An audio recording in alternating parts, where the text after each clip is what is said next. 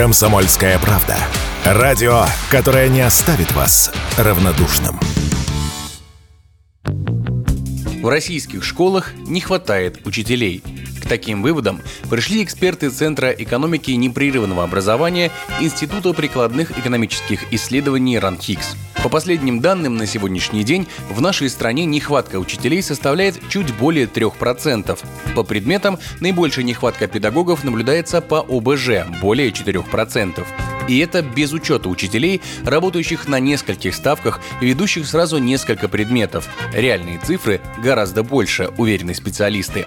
Особенно остро недостаток педагогов характерен для сельских малокомплектных школ. И даже по программе «Земский учитель» с единовременной выплатой 1 миллиона рублей с 2020 года удалось привлечь в сельскую школу только 37 тысяч учителей. Причиной тому является привычка молодых людей жить в больших городах и пользоваться всеми благами, которыми не может похвастаться сельская местность. Об этом в разговоре с Радио КП рассказала профессор Института образования НИО ВШЭ Ирина Абанкина.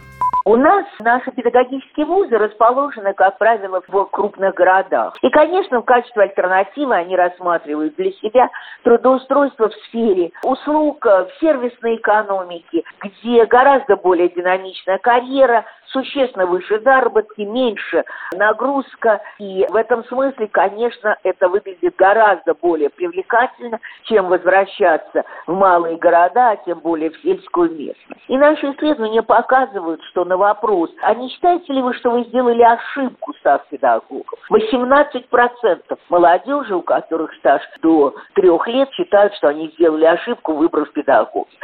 Помимо низкой зарплаты и отсутствия каких-то благ, учителям постоянно добавляют работы, обязывают быть не только учителем, но и воспитателем, а от необоснованного увольнения за фото в купальнике защиты не предлагают.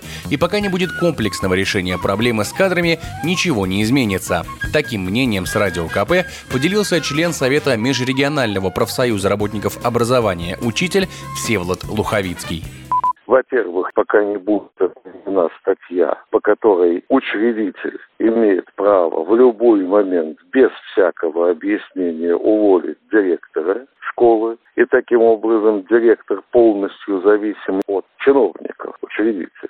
Во-вторых, пока не будет изменена статья закона об образовании, в которой сказано, что финансирование средней школы – это ответственность региона. Финансирование должно идти на государственном уровне. И, наконец, должен быть четко введен потолок часов. Учитель не должен вести больше определенного заранее количества часов. Согласно отчету Минпросвещения, на начало прошедшего учебного года в российских школах насчитывалось только 190 тысяч педагогов младше 30 лет, и их количество неуклонно уменьшается.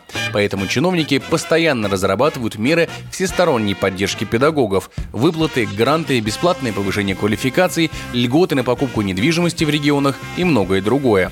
Возможно, эти меры в будущем помогут привлечь кадры школы.